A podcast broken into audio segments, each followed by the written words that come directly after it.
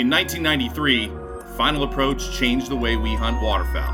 Now, over twenty-five years later, we're back at it. My name's Mario, host of the F A Podcast. Let's talk waterfowl tips, tricks, tactics, and more. It's all going down right here with the Final Approach Podcast. Back at it, folks. F A Podcast, another another episode. Big ups to uh, Weatherby as we use the eighteen iron element out and about as we travel on the webisodes and our web series, and especially Federal Ammunition as well. That's what we shoot. That's our choice. And, of course, we get all our gear at Rogers Sporting Goods. And, uh, of course, big shout-outs to uh, my man Tyler up in Saskatchewan as we head up there all the time to go to uh, Saskatchewan Goose Company. So another episode. So we're actually talking to some new outfitters, uh, guys that are located in Nebraska. We're kind of we're going to do some stuff with them this year, so we're getting you guys familiar with them. So when you see us hit like the web series and you see us in Nebraska, this is this is who we'll be with. So we're talking to the guys from Whiskey Sloughs. We're talking to Hunter. And we're talking to Grant. You guys doing all right? Yes, we are. Thank you for having us on. All yep, gravy. Staying, trying to stay cool. Yeah, that was. You, you guys sound real formal. You don't have to be that formal on this deal, bro. I can tell you that. Well, feel free to feel free to let it fly on this podcast, bro. There's no doubt about it. So listen. So familiarize your outfitting business and what you guys are doing with everybody that listens to our podcast. You know what I mean? Set them up on what you guys say specialize in, what you guys will be doing, what you're offering, you know, where you guys run out of, you know, hip them to, you know, everything about you guys in a nutshell so we can, you know, dissect it and chop it up. Okay. Yeah, so we're based out of Kearney, Nebraska, um, smack dab in the middle of the state on the south central part. Uh, we primarily specialize in Platte River mallards. Uh, we have some land we own on the Platte River that we operate out of mostly, where we're lucky enough to be surrounded by seven miles of refuge along the Platte, and it allows for us to have some, some really good duck hunting and, and goose hunting during the peak season in the winter. Gotcha. And um, with that being said, we are also expanding into the Rainwater Basin for early season teal and uh, early season ducks, as well as cornfields all around the Platte River for Canada geese, snow geese, and whatnot. And then we also have expanded into turkeys, into some land um, along the Loup River, along the Platte River, the Little Blue River, and a few creeks that we have here in central Nebraska. And um, our big thing is being able to provide comfort and amenities to our clients. So when they come out, we want you to be able to show up, have a nice, comfortable place to stay. We have a four-bedroom, three-bathroom lodge. We have two twin beds per room that fits at, um, so we can sleep up to eight. We will, we want to keep our group sizes at eight as sure, well sure. to keep um, to make sure everyone is comfortable and to keep personableness and conversation, as well as With, when you come up, we want you to be able to have all your meals paid for, everything taken care of. The only thing you got to bring is your gun, your shells, and if you're driving, you know, drive on up. If you're flying, we'll pick you up at the airport and, and give you a shuttle around. There you go. And overall, we're just trying to promote the the easiest, you know, hunting experience and, and uh, really good results. So when you guys have riverfront, so you guys will have river frontage, so you guys have permanent blinds on the riverfront just because uh you know, because you have that, you own that access. Obviously, the river you don't own, but you own up to the river. So uh, is that how that works? Like, do you guys have permanence on that? Yeah, so so up along the river and in the cornfield that we, we own that goes up to the river, we have permanent blinds in it, um, which which is just really nice, easy access um, for us. And we don't have to set up A-frames, blinds every day. And then as far as the river goes, um, the Platte River, just really braided river and yeah. really sandy and shallow. So there's sandbars all over. And so the property, when we bought it, um, it had a big blind out in the middle on a, a really big sandbar that that doesn't really go away. And it's very consistent every year. Gotcha. And so we've just done some expanding on that. Well, now's the listen. If if you if you do this, you know, if you if you do this waterfowl thing, you are working on it right now. You're working on all the blinds. You're working on farming. You're working on, like, this is the time. Like, you know, I was talking to a couple other guys that, that we talked to and are doing some stuff with us.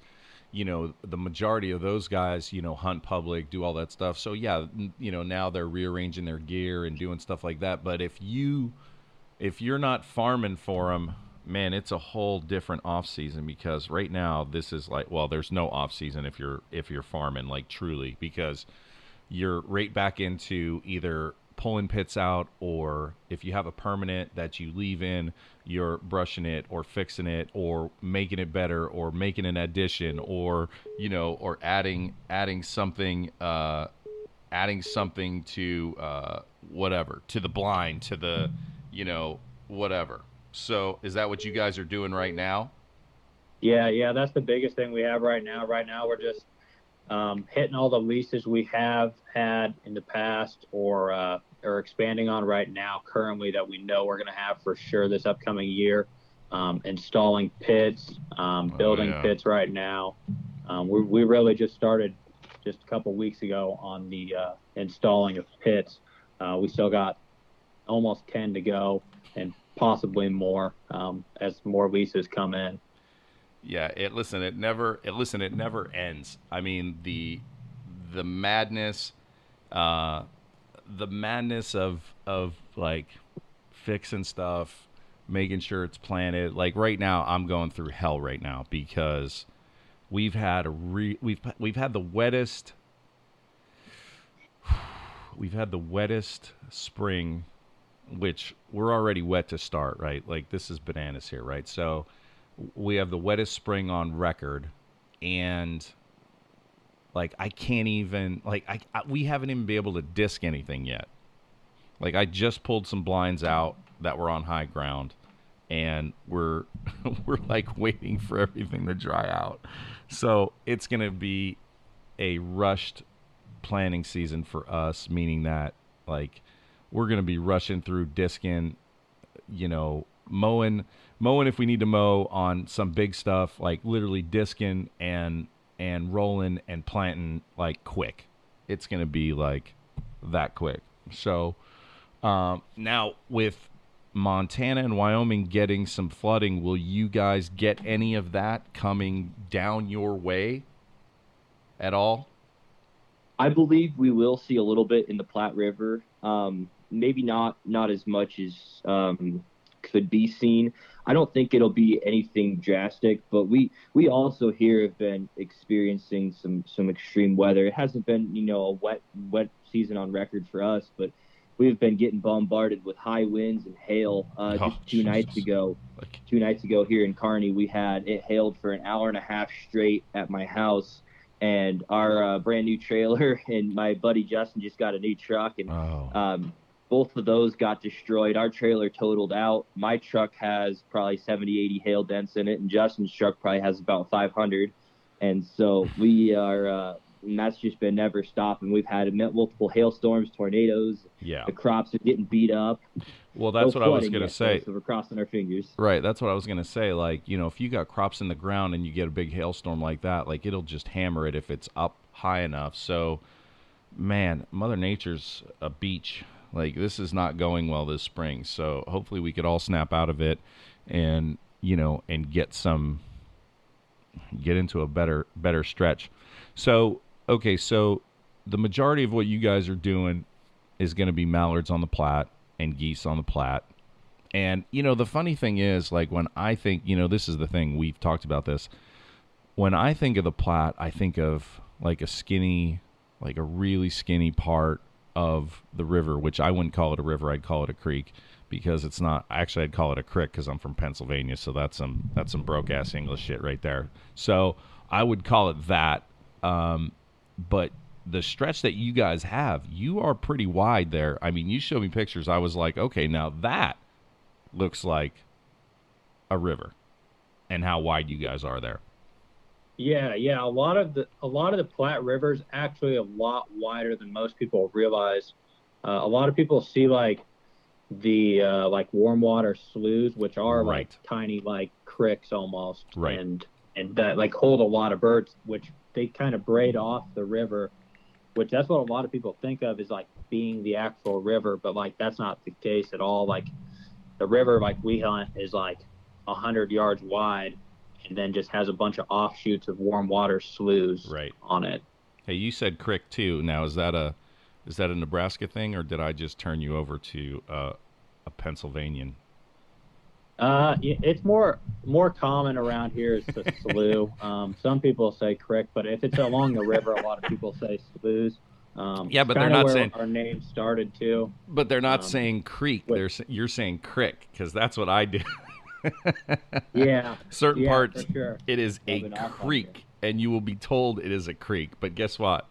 I don't know nothing about a creek. A creek is like in your neck or the door creeks or whatever. I know a crick. I fish the crick. I walk the crick, you know, that kind of stuff. So, okay. so, so you guys will be uh, set up on the river, doing mallards, doing, uh, doing uh, honkers. And then what about, what else is the agriculture there? Like, what are you guys offering to do? Like, what, what should we be looking forward to in the fall? Like, are we gonna, like, is what's the main ag there? Is it, you know, beans? Is it barley? Is it corn? Is it like, what kind of ag fields are you chasing the geese in? Primarily corn. Um, yeah. When you come out this fall, you're going to get to, we'll obviously take you out and get you on the river in the mornings and probably try to shoot them ducks off the river. And then in the evenings, we've got a couple fields. So uh, recently, actually, we just acquired a lease. It's about thirteen thousand acres. And um, this farmer is an all organic farmer. And so ah. fortunately for us, that means that when he farms his fields, he doesn't run cows, he doesn't till them. Right. And so all the nutrients and feed and everything that's been previously left on the field from the last few years is still going to be there. And so these fields are just plumb full of nutrients and food, and the geese find them and they love them. And fortunately enough, we're able, we're going to have about four pip lines in four different of his fields along the Platte River that should provide for some success. And so I would definitely look forward to you seeing that. Oh, it's going to be, be a mix of barley, wheat, and corn in that, in that, all in that one field. Yeah, uh, man. Usually and soybeans. Oh, and soybeans too. My oh, apologies. Gotcha. Like usually, usually the organic guys don't let you on at all. I know the organic guys here don't let us on uh, at all, which is crazy to me because, you know, I don't know what they're worried about here. But when the geese get in the organic fields here, they'll just tear them up. They'll destroy them. And to be honest, they're just crapping everywhere. So I'm like, if you're calling that organic, okay. But I'm not yeah, calling that. Yeah, no kidding. So it, the thing is, there's not, there's like, he's like one of the only people that's really organic. Like there's like that, around the Platte cool. River, like everything's so irrigated. And sure. Like, and so everybody like puts a ton of nutrients on their soil and irrigates right. like crazy. So like to be organic around here is like oh, that's awesome, like unheard of. Yeah, that's pretty that's pretty cool. So um so you guys will, man, you'll have a lot to do. So we'll have a lot to explore when we come out. Like we're, we're on the river, in the fields, doing stuff like that.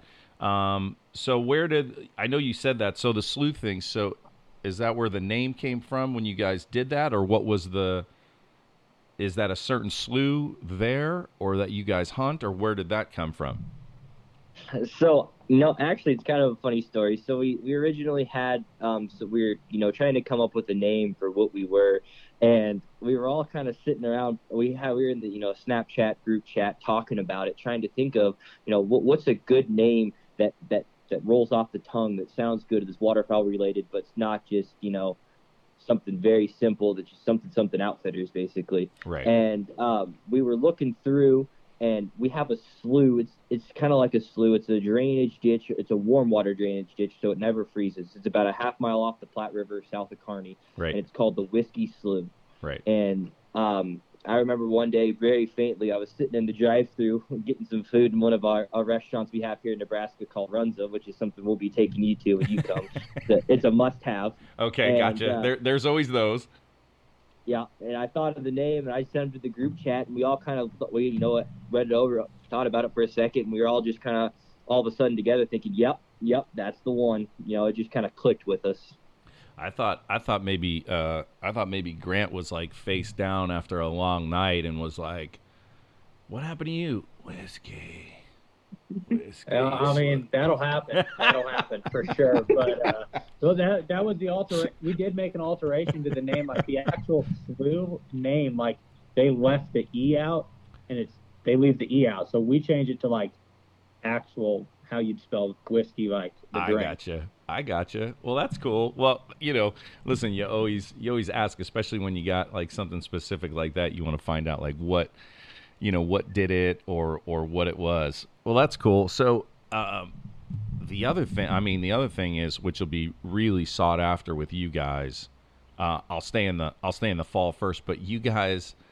Uh, and, and I know, I don't know if anybody on this podcast or listening, it'll be like, oh, I'm all excited, but you guys also do like, uh, like photo video, uh, tours when the, when the cranes get in, cause you guys have a, a section where they can go and do that, which for pictures will be bananas. Cause I'll probably sit there if they're in at that time, I'm going to take a ton of pictures. So that'll be, that'll be cool.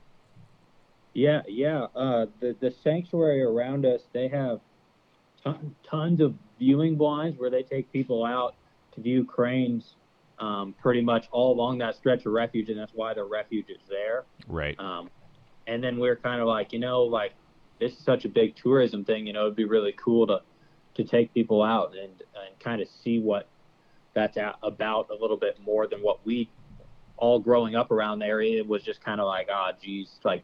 Frickin' tourists are back. They're all pulling over on the side of the highway to look at a damn bird. Right, right. Kind of thing.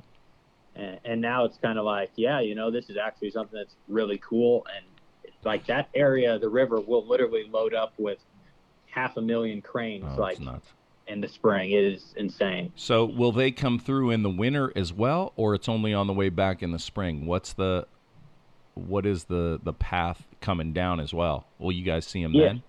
Yeah, in the, in the fall when they come down and migrate down, they're not they don't migrate as heavily and bottleneck like they do as much in the spring. Coming back, right? Um, they still they still come through, but they're they just move through a lot quicker in the right. fall, um, and just don't clump up as much and stay on that river as much as they do on the spring. Right, they don't stage up as much on the way down as they do on the way back up. God, I wish you guys would have a season. I know the whoopers come through there and maybe that's what they're worried about, but I man I said this last time, it's like if you can't tell a giant white one from a sandhill, like my God, come on, like that's that's insane to me. So hopefully at some point you guys do get a crane season, because you guys stack a pile of them there. So that that yeah unfortunately I, if I had to be a betting man, I'd bet it'll never happen. Nebraska Game and Parks, and then the actual state of Nebraska in general, makes so much money from the tourism they get in the spring.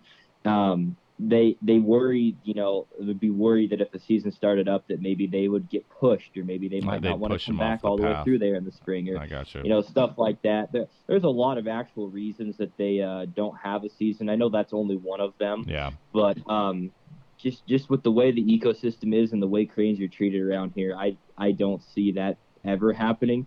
But I would I would love to see it. Well, I mean I mean gee I mean they can they can move without any pressure. Like if if if all of a sudden, you know, they change the agriculture in that slot, I mean that will one hundred percent push the birds, you know, on a different path. So, you know, it could be anything that, that turns them, but I guess I understand what they're saying about, but shooting a couple in the fall, they'll still come back and keg up through in the spring. So I don't know. So not my, yeah. not my decision, just hoping that, that someday, cause that's, that is a tasty little treat. So, yeah, uh, we've never, I've never been able to experience eating crane. Like ugh. The best thing I know, like, From the best bird, in my opinion, like from what I've had, is like brant, but that's only because I went to Alaska. But like, right, I've never had cranes, but like every single person just like cranes, cranes, cranes, the ribeye sky, you know. It's unreal. It is. It is unreal. Uh, we we did an episode, like actually our first episode uh, of the web series we did up in Saskatchewan, and we hunted cranes. And uh, you go to uh, the Chinese restaurant in town, like that's where you go for all your meals, and you could get whatever you want. But if you wanted them to make like a crane dish, they would like prep it and be ready for a dinner. And oh my God, we had like, I don't know how many different crane dishes we had, but oh my God, it was unbelievable. And if you, if you would have sat at the restaurant, at any restaurant, and ate it, and somebody came out to you and said it was crane, you'd be like, no, no, it wasn't. It wasn't. And I'll tell you, it was unbelievable, fantastic. So, un- yeah, it is an unbelievable bird to eat. There's no doubt about it. So maybe one day you guys will get something, and, and or you'll have to go to a different state and pound them or do something. So, yeah, you'll definitely have to get a couple and eat them. There's no doubt. Yeah. Um, So, uh, what else are you guys working on now for fall? Other than, I mean, like I said, it's it's game on. It's getting all the decoys ready, getting all the blinds ready, doing any farming, getting everything done, getting the house ready. You know, getting ready for customers. So you guys will kick off early enough. What's the first date you guys will start running people? Are you going to do early teal?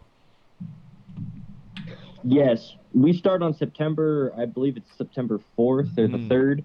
And um, we're doing teal dove combos. So you come out in the morning, we'll take you to our river property or the rainwater basin or wherever the teal are, yeah. are most. And then uh, in the evening, we have a dove property um, by Kearney. Oh, cool. And uh, it's it's like Argentina, uh, some people say. You go up there, and about an hour and a half before shooting light, all of a sudden you just get waves of them. They'll come anywhere from five to twenty-five to fifty, and there'll just be a wave of them. They'll fly over you in this big flock, and if you're lucky, you'll pull some of them into your spinners. And uh, it's just wave after wave for about an hour and a half straight, and it's uh, it's something special, and you, you better bring a lot of shells. Teal and doves. That's a that looks like a that sounds like a barbecue waiting to happen, is what I'm thinking right there. That sounds about pretty good. So yeah, so yeah, if you guys want a teal dove combo and you don't want to go to Argentina, head to Nebraska in September with these guys and and punch a hole in them and put them on the barbecue. Yeah, that sounds pretty good. That sounds good. So we're talking to the guys at Whiskey Sloughs in Nebraska. You'll listen to the F A podcast as we run through it, and just a uh, a new group that we're getting with. These guys are not new to the game, but new in starting the guide business. They've been hunting this area for a long time. They've secured a ton of properties, got a bunch of stuff going, and and they're just said, we're going to make a go at our dream. I mean, that was pretty much it, right? You guys just wanted to finally live the life? Yeah, yeah, a lot of it. Uh, I mean, we're, we're basically like already guiding as is, but for free. We're already doing right. all the work, scouting, taking all these people out with us, all of our friends. Like, we do all the work anyways. Um, we're just like, heck, might as well go and do it for a living and see if we can make this thing work. Sure. Um, pretty much how it came about. We were just like, yeah, let's just, let's do it.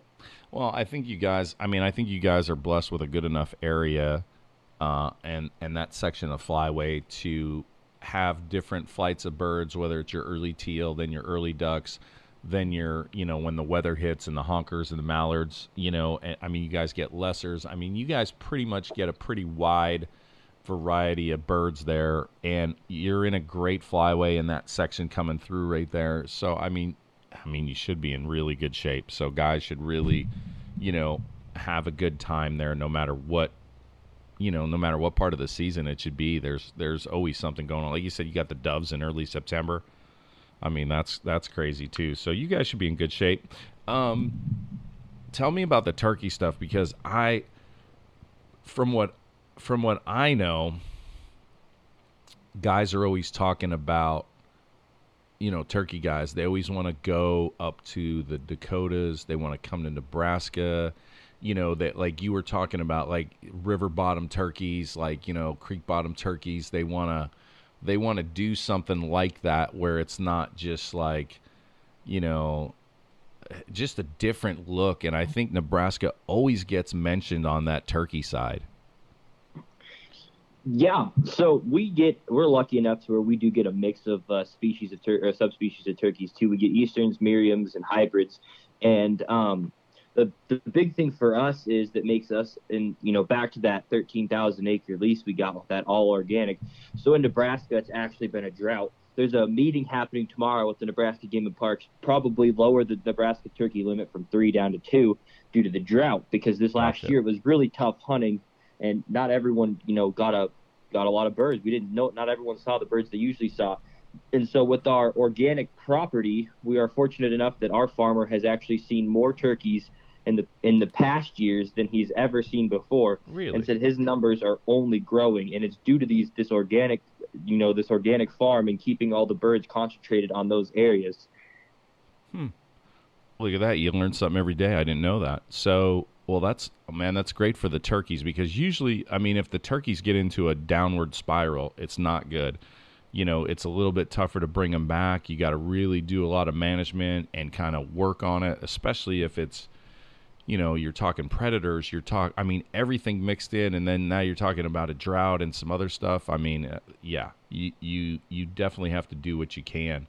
Um, are you guys, uh, I'm sure. And if we, and if you don't do it, we will be doing it. Can you guys hunt? I don't know what Nebraska's like. Can you hunt predators at night there or no? I'll have to look that up.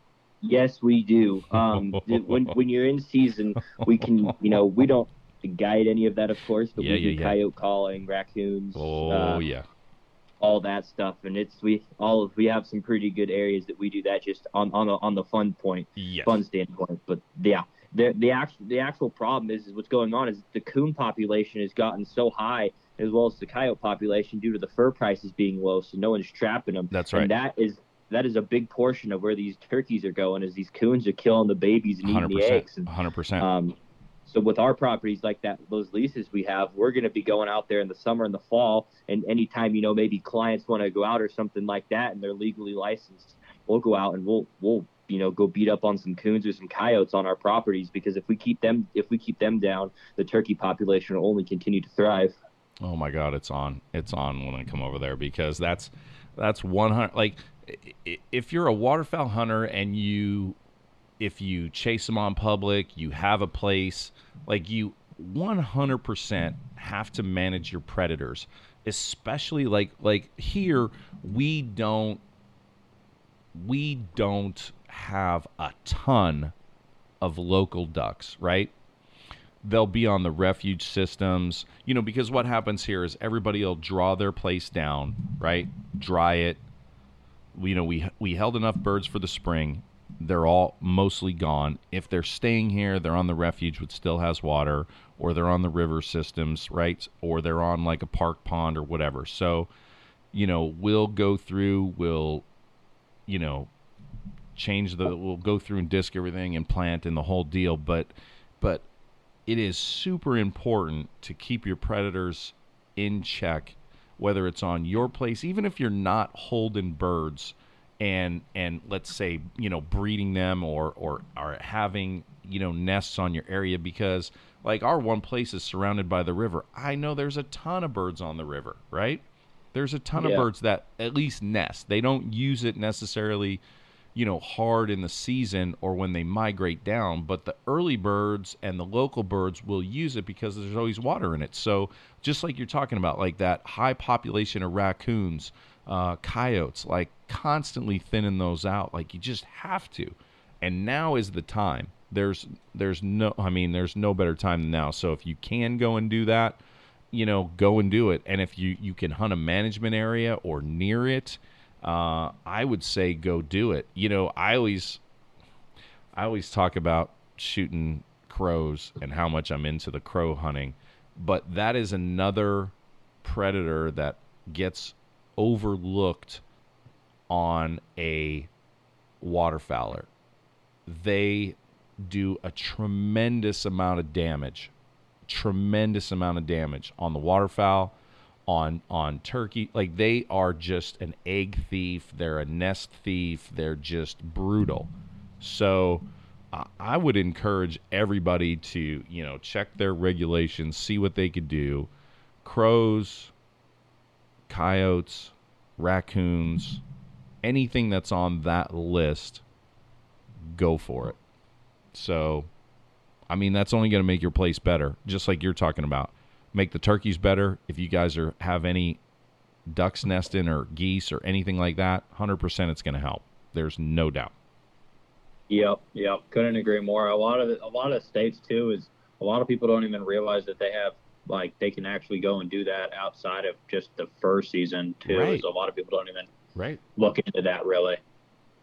Yeah, I mean, unfortunately for us here, our crow season, which it's terrible. Like, our crow season goes right along with our waterfowl season. It's it's the same time. Uh, so, you know, I got to take some days and try to thin out the crows while they're migrating through and whatever. But we're still holding a bunch right now. That would be, you know, that's now's the time to get them, like, through the spring and everything else, because that's when they're chasing and destroying nests and doing everything. And we don't. We don't get that chance to do that. So, but the raccoons and the coyotes, like, yeah, like we, we definitely chase them, you know, as much as we can. And, and if you're in a, if you're in a state where you like, if you're in a state where you could chase crows all year, oh my God, like, call me, 'cause I'm on it. how, how do you guys hunt the crows then? Like, in a field or like, so I, so I've tried several different ways and several different types. First of all, like, I had an old timer who was teaching me to crow hunt, and he said, if you can, if you can kill crows, you can hide from them and, and kill them close. You can no doubt kill any waterfowl or other bird easier because of their, they have a thought process. Uh, they get conditioned really quick. Uh, they are super smart. And they just, they know their area. So I hunt them usually between where they're going for food or close to where they're going for food. And if you know where they're coming out of the roost, you just need to set up far enough away that they're not going to see you setting up and you're in the flight line. And I put out the decoys. Um, usually, I'm usually just running a dozen or less because I don't have the huge, you know, mobs that some of the guys do. You know, some guys have, like, you know, it's insane to me, but down that slot uh, through the Midwest and stuff, and it might be through you guys too, I mean, there'll be places where they'll migrate through a million crows, which blows my mind, right? So yeah, that, that's insane. Uh, so, so I'm totally putting out, like, however many decoys I think I'm going to need to pull them in. And ours are all fully flocked, so they look legit.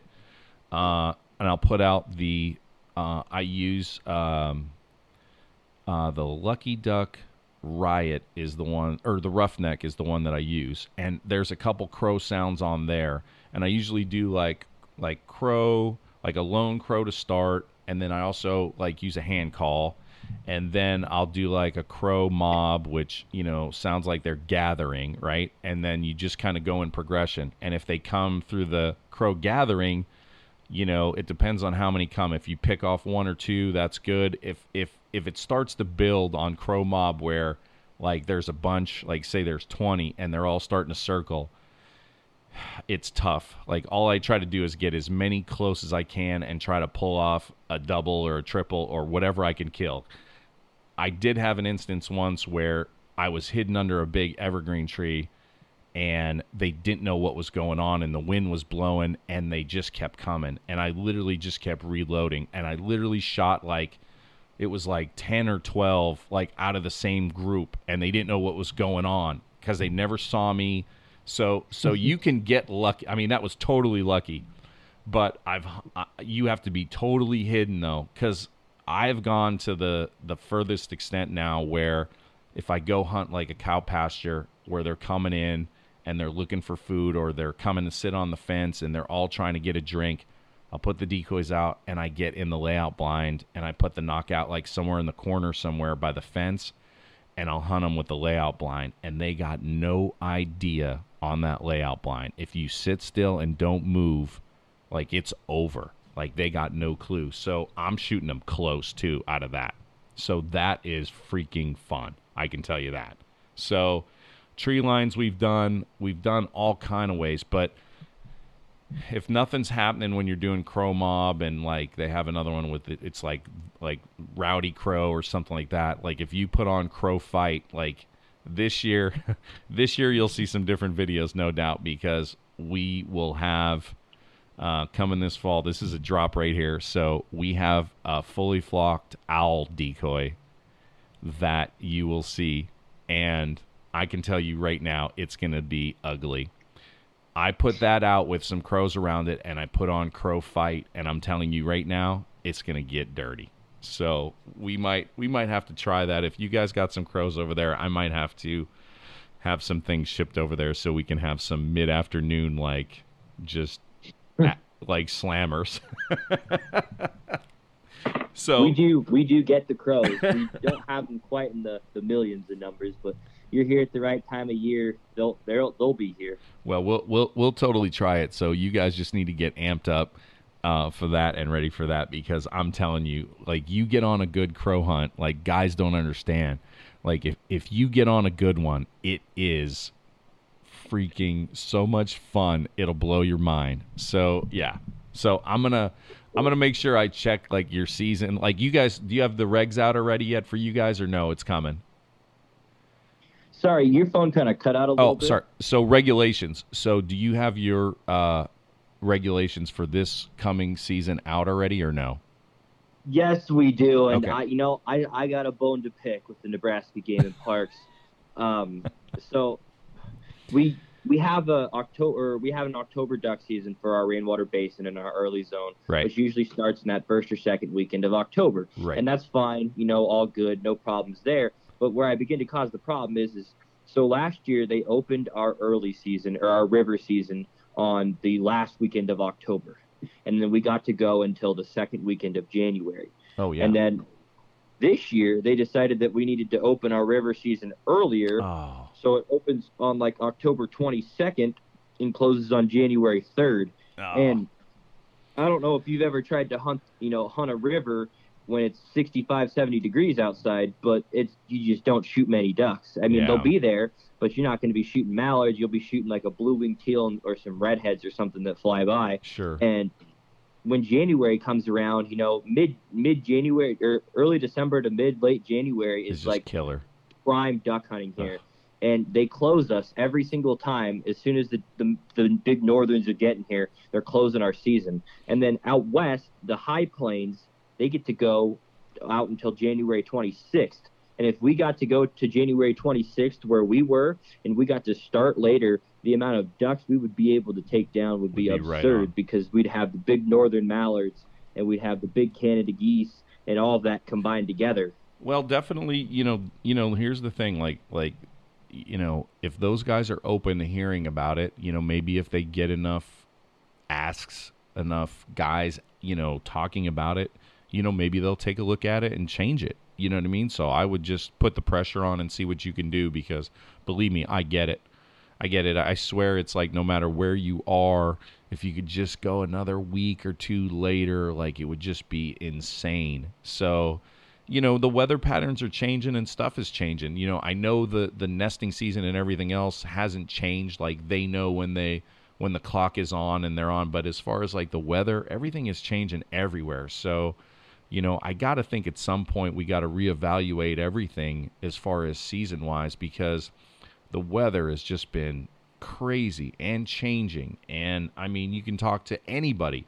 You talk to the deer guys. You talk to the elk hunters on when the elk are bugling in the mountains. Like, things are changing everywhere, and I just, you know, I just hope at some point everybody takes a look at that to see, you know, do we need to change some time frames? You know what I mean? So I guess we'll just see what happens, but cross your fingers. But I would just talk and see if you can get some, you know, changes made.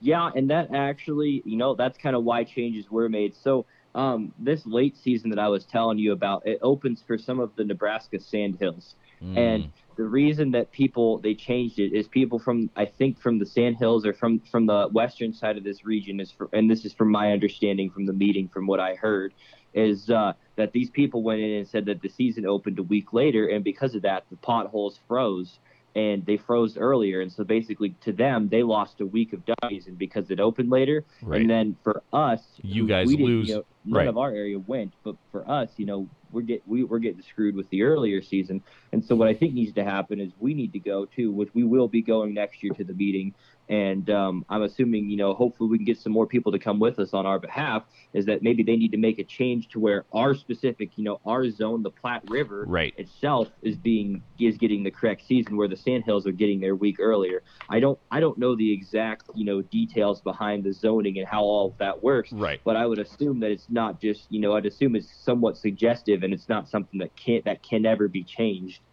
Well, and if they listen, if they get that kind of information back, maybe they could make a better decision. You know what I mean? Because I, I get that somebody's losing a week somewhere. You know what I mean? The guys, the guys that are freezing up are losing a week, you know, because it freezes up too quick. So they want a week at the start. I get that. And then you guys are losing a week at the end because that's when it's good, because you're not freezing up and you don't need it early. Yeah, I mean, I mean that's that's a tough one. So the more the more information that you guys can get them is no doubt better. You know what I mean? So I would definitely go to the meeting, put your input in, and see what happens. That's all you can do. You know what I mean? Yeah, yeah, for sure. And they that, they always send out surveys. Yep, which, yep. Which gets a lot of feedback. But, I mean, talking with people, it seems like people, like, really, they didn't really follow the survey. And they went more off what the people that showed up in person to the meeting went off of. Well, that's kind of what we heard. Well, then get your people at the meeting. You know what I mean? Get everybody you know there. So yeah, and that'll help. Yeah. Right, and that'll help you guys out. Yeah. Yeah. It, you know, I begin to wonder, you know, a lot of how this works, and so I have a little bit of insight. Having my dad does do some work for the U S Fish and Wildlife Service, and so I have a little bit of insight as to somewhat how it works, but I. You know, I'd, I'd really like to sit down and learn all of the information directly from people at the game and parks sure. and be able to understand fully how they design the seasons and how everything is set up. That way you can, you know, once you once you have all that um, information and you're educated, you can you can be like, well, if we could change this, then this could be better, because I'm sure, you know, I'm sure we're missing something where there's some code or some, sure. you know, some rule or policy that they can't change it past this time. And so I'd like to just get some education on that and be able to learn. Well, maybe, well, maybe they'll learn something too. You know what I mean? Going through that process, maybe, you know, listen, these, these guys and gals in fish and wildlife and parks and all that, like, they don't know everything. Plus I said, if they know whatever, it, it's been changing. So you gotta, you gotta be up to date on your surroundings and what's going on now. So, so hopefully, you know, people could look at that kind of stuff and, and maybe make some changes for the better, because listen, the sportsmen are the one. You know, we're the ones that are buying the licenses, buying the gear, paying the taxes, doing the stuff. Like, like we're the ones using the resource, but we're also the ones giving back to the resource. So, you know, you know, through conservation and everything else. So, yeah, they got to look at some other stuff and see what, you know, what they can do to make it better. So it's it's a constant struggle. You see it everywhere, and you just got to do as much as you can. So you guys will be all right. You'll they'll figure it out. So, um, what? Uh, I know you guys got a. I know you guys just got a pile of decoys. What uh, is there something you're looking forward to using out of all our stuff so far? You know, I'm excited to see them the new lessons you guys have coming out. We have, uh, you know, we got those full body ducks for yeah. you guys, the yep. sleeper resters. Yeah. And I put them on the new square bases out in my out in our yard while we were playing with some decoys and messing with some stuff. And I, I think our wind was three or four miles an hour. I mean, j- just enough to tickle your skin. And that decoy was still bobbing up and down and moving side to side. And then on the contrary to that, I put it out and it was blowing twenty-five sustained up to gusts up to forty. Right. And the decoy wasn't thrashing. It was still keeping that just, same gentle right. movement, yet realistic. And I'm just, I'm, you know, beyond pleased with how that turned out, but I'm super excited to check out these these lessons and see how they do with that kind of system as well. It's going to be so sick. It's going to be so sick, because that's probably what I'll run. My, I mean, my, usually my whole spread here is lessers, and I usually have maybe a dozen honkers that we put off to the side, because the lessers here, I mean, we have lessers and cacklers and then the honkers, and we don't shoot a ton of honkers, but you know, the honkers don't want to mess with the lessers. They don't want to be mixed in with the lessers or the cacklers or the taverners or all the subspecies of, of smaller geese. They just want to be on their own. They don't want to hear all the noise and be fighting over food. They just want to be left to the side. So I'll probably run, like, my whole spread will be fully flocked lessers. There's no doubt. And it, it'll go with me wherever I go, whether I'm running to Montana or Wyoming or whatever. So uh, it, it's the lessers. It's going to get really dirty really quick when uh, when those take off. So yeah, I'm I'm I'm pumped about that too. So. And the motion system, you know, we, listen, we did a lot of research on the motion system. We didn't just slap some stuff together and say, oh, yeah, here's a motion cone and here's the motion stake. And and and we're we're just trying to put as much innovation and, and thought and technology into everything that we have going. And the thing that I'm, I'm probably the happiest about on the motion system is, yes, you get that side-to-side motion, but the way the, way the stake topper's designed, like you're getting front front and back motion, meaning you're getting like a bob, you're getting like up and down motion as well as side to side. So that was really important to not just, you know, turn left to right in the wind, but also to kind of move a little bit. Like it does look like it's feeding. It does look like it's walking. So, you know, I'm hoping that, and, and that's the, that's the stake system that, you know, the stake topper that comes on, on everything for us. So hopefully that'll, Hopefully guys will be into it, so I'm I'm excited about that. So yeah, we'll we'll definitely make sure we use all that stuff when we get over there. There's no doubt about it. I'm pumped. I'm ready. I'm ready to I'm ready to go now. Yeah, it's, it's it's getting close. The countdowns are starting for people all yeah. over. Yeah, everybody will get on it. Uh, is there anything else you guys want to hit or talk about or anything? And, and, and if not, just let everybody know where they can find you guys if they, they want to look at the website or they want to catch you guys on your social pages. What are they looking for? Yeah, uh, yeah, yeah. Another thing I think we should, we should sure. highlight is, uh, is the snow geese for sure. Uh, yeah.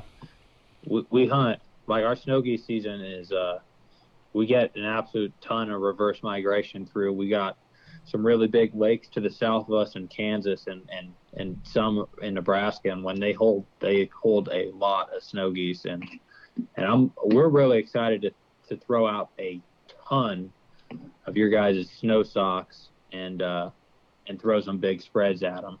Yeah. I mean, it's, listen, you guys, you know, for you guys having that, like that has to be, that has to be like a sleeper state, you know, to look at for that. You know what I mean? Like everybody talks Missouri and, and you come through, you know, Arkansas and you come through Missouri and then they come up through that section and then they hit Squaw Creek and then they come up through the Dakotas and then they're on their way back into Canada. So, uh, yeah, I'm, I'm interested to see how that goes and, and, and, uh, and take a look at that too. That'd be just a, listen, nobody has to, nobody has to bend my arm to shoot snows. I can tell you that. Mm-hmm. Nobody. Yeah. I, and you know, it is a sleeper state, and I, I, I don't I don't mean to let the cat out of the bag, but we we end up uh, you know there's times where a few of these lakes that we hunt by, they'll have up to five hundred, six hundred thousand combined, and then um, up Crazy. on the Platte River and the sand pits along the Platte River from you know in about a seventy, eighty mile stretch of where we're at, there'll probably be another five hundred to six hundred thousand, and so and then they fly from that big lake up to the river and from the rivers down to the big lakes to the big lakes in Kansas and in Nebraska. And so, I mean, at any one time, our our general area can have one point one to one point five million snow That's geese. That's crazy. And, uh, I'm going to be honest with you, Mario. You know, there's been times where we've had our spread set up, and we'll talk to the game warden and ask him, you know, how many other people are you seeing out hunting? And he says, well, you, we're, I've just seen you. You know, we we haven't seen nobody. And, uh, well, you listen, know, now now next year, of course, there's going to be someone in every field. But, you, you know. Well, I mean, We're listen, you, you gotta be, you gotta be geared up for that. Like you can't half-ass snow goose hunting. Like you have to be all in, like you have to be, you know, you have to be, I don't want to say you have to be big spreads and everything else, but like when you're competing and doing that, and you're also, you're not just competing with the guys, you're competing with the birds and how much is, is coming through. Like you gotta go big and, and you gotta be equipped and you gotta be ready and you gotta know what you're doing, or you will one hundred percent get your butt kicked all, you know, all the time if you're not ready. Like usually snow geese just kick your ass like the majority of the time, uh and then and then the days where you just got them nailed, like you just you just take it out on them. So yeah. it's it's yeah. feast or famine all the time. Like you know that that's what makes the snow goose guys you know as crazy as can be, because you, you just love them and hate them, you know the birds. So you just want to you know get them and get them, and then they get you, and then you're trying to get them back. So it's a constant.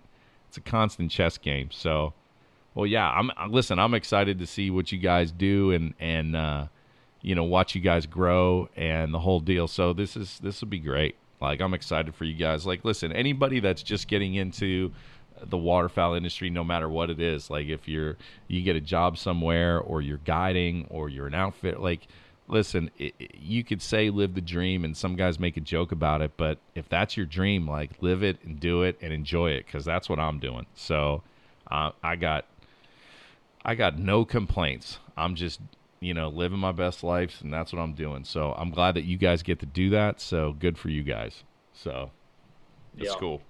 It's cool. So, okay, so they could hit you up on the website.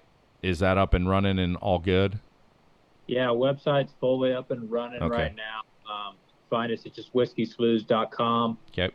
Um, uh, you could also reach myself, Grant, at three oh eight, eight three oh, three eight one seven. I handle all of our bookings, anything like that, um, all planning trips, anything like that. Well, sure, and if um, they need info and whatever, they could check your social pages out and whatever else and connect with you guys and like you guys and follow you guys. And, and listen, listen, gas is going to be nuts coming into the fall, I'm sure. So guys might be looking at closer trips. Hey, let's go somewhere where we haven't been. Like, let's try something out. So, I mean, you guys are in a good location centrally where – you know, you're a little bit more to the west, but, you know, you might get some, you know, different guys coming from different states that, listen, just want to see some different area and, and, and hunt different stuff. So I'm I'm excited to see that for you guys. So that'll be good. That'll be great. Yeah, yeah, for sure. The Platte River did something different. Not a lot of states no doubt. Say they have it. Right. Who doesn't want to hunt the Platte? There's no doubt about it. So, yeah, that'll be awesome. All right, well, good. Well, then we'll we'll – uh everybody can check those guys out. Check them out, whiskey sloughs dot com. Hit them up on their pages. Go talk to Hunter. Go talk to Grant. Go talk to those guys. See what you can do if you want to take a trip this year and, and see what the Platte has to offer and everything else. Awesome. I can't uh, I, I can't wait to get out there and see you guys and, and watch you guys grow. So I'm, I'm pumped for you guys. So I'm excited. So look forward to having you. Can't wait for November. I hear you, bro. All right, awesome. Appreciate you guys jumping on the podcast with me. Enjoy the day, and uh, we'll talk to you guys real soon. And let's just – I don't want summer to go that fast, but, yeah, let's go. yeah, yeah. Thank you. Thanks for having us. Yeah, it was a great time. You got it, bud. All right, talk to you guys soon. Yeah, sounds good. See All ya. Right, later. Uh, that's Hunter and the guys at Whiskey Sloughs. Uh, listen, when guys are living out their dream and going hardcore – I'm all for it, man. I was I was like that. So it's good to see young kids grinding and trying to get into the waterfowl industry no matter what and and live, you know, live a dream of, of what they want to do. So that's that's huge. So that's the F A Podcast. Listen, if you guys need to check anything out that we have, you can hit us up. F A brand dot com is the website. Uh, you can hit our social pages. Uh, you can subscribe to the YouTube channel, which has a ton of videos, uh, and it has our web series on it, The Last Pass, where you can go in and check uh, any of the past episodes that we got up um, and see where we've been this whole past year, and then we're getting ready to uh, come out with season two, so we'll be cranking that up as soon as we hit fall. So pretty exciting times for us. We're just trying to get the brand back on track and back to what it used to be. Um Man, that's the goal, and and and live the dream. So, all right, we want to thank uh, Federal Ammunition and the guys there as they help us, as we f- follow us and chase us and chase birds around the country and up in Canada and everywhere else, and as well as the guys from Weatherby. We're partnered up with them, and we do a ton of stuff with those guys, and they're just great guys, and they got great, great guns and great stuff. So, and if... Uh, you're looking for anything waterfowl, you go to Rogers Sporting Goods. I mean, those they're a partner of ours that, like, there's nothing they don't have. So, you know, why not have a partner like that? It's like having a it's like having a little shop that you can just pick and choose what you need. So big shout outs to them. So that's the F A Podcast for today. I'm Mario. I'm out.